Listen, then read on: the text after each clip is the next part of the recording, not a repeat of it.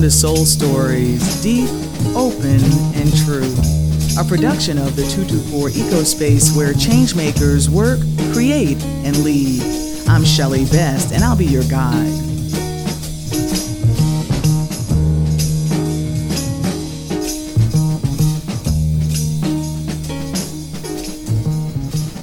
We were in the midst of recruiting young professionals to work in our organization and so our staff were a part of the process.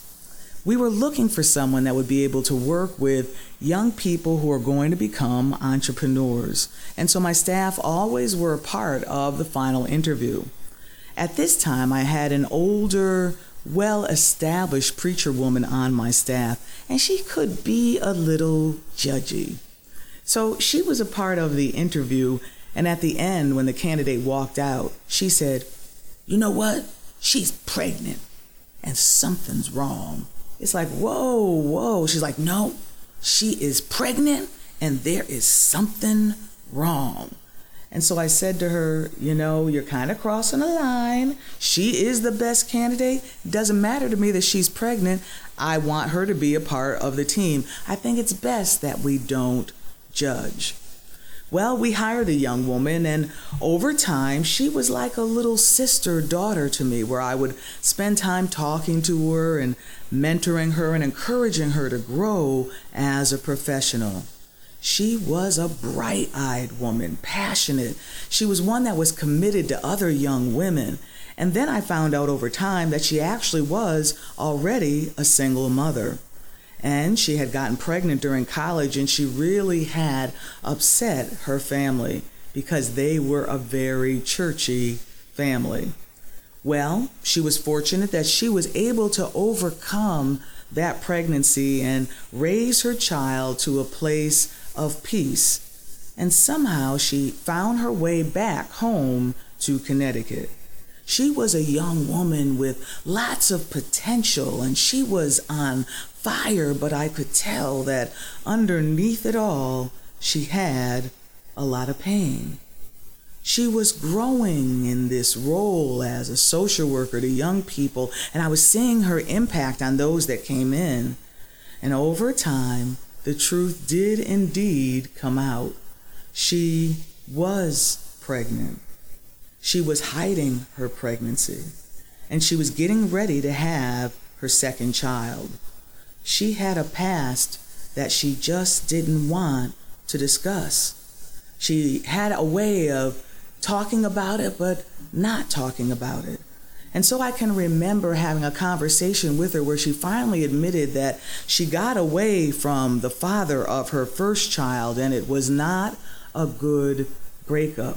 He had an undercurrent of cruelty and she just didn't want to go into it. Well, I don't know about your thoughts of working with ministers, but when you work with a group of ministers, we are known for being meddlers. So everyone started to meddle this young woman. We had things that we wanted to say. We were encouraging her and helping her, we thought. And she had a locked wall where she just didn't want to let us in. Over time, as we journeyed with her and she came closer to the time of giving birth, it became clear in her conversation that she had made a decision. She didn't want to keep this baby. I said to her, You had your first child, and now you have a job, you've got benefits. What can we do to support you so you can have this baby?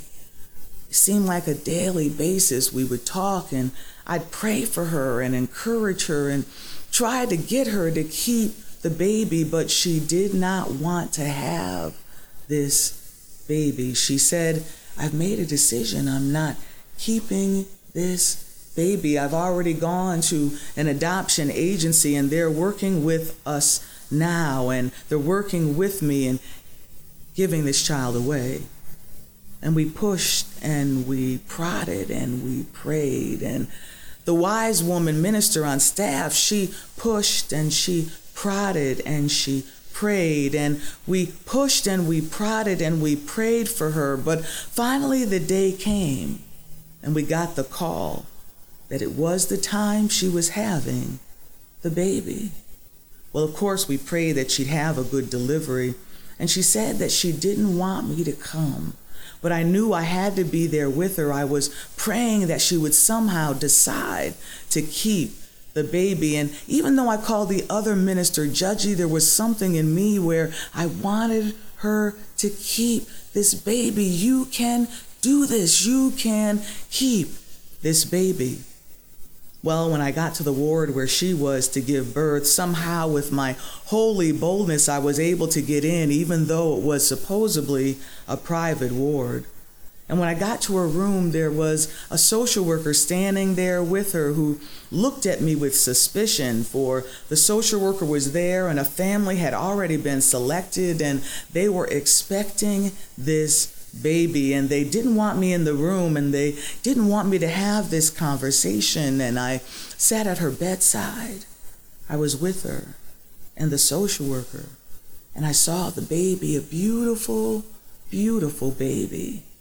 And I said, Can't you keep this baby? You'll be all right. You can do this. She said, No, I don't want to keep this baby.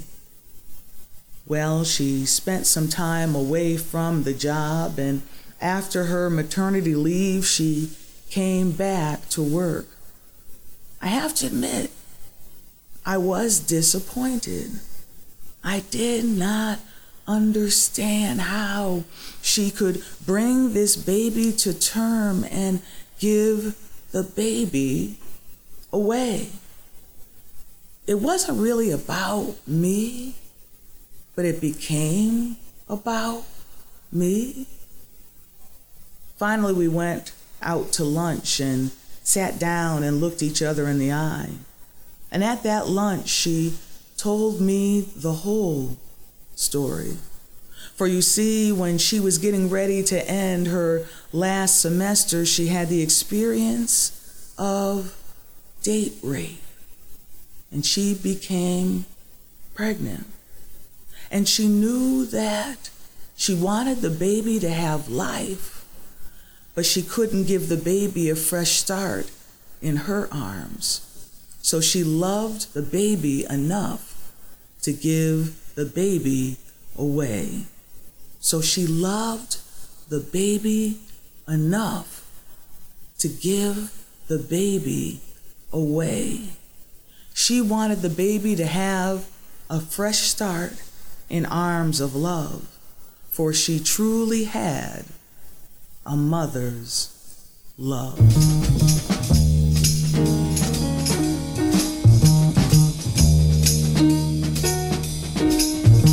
You have been listening to Soul Stories Deep, Open, and True, a production of the 224 Ecospace where changemakers work, create, and lead. Our co producer and sound designer is Dan Warren of Shattered Icons. Tell us what you think. Find Soul Stories on Facebook and soulstories.global. And look for me, Reverend Dr. Shelley Best, on Facebook, Twitter, and Instagram. Like, share, and follow.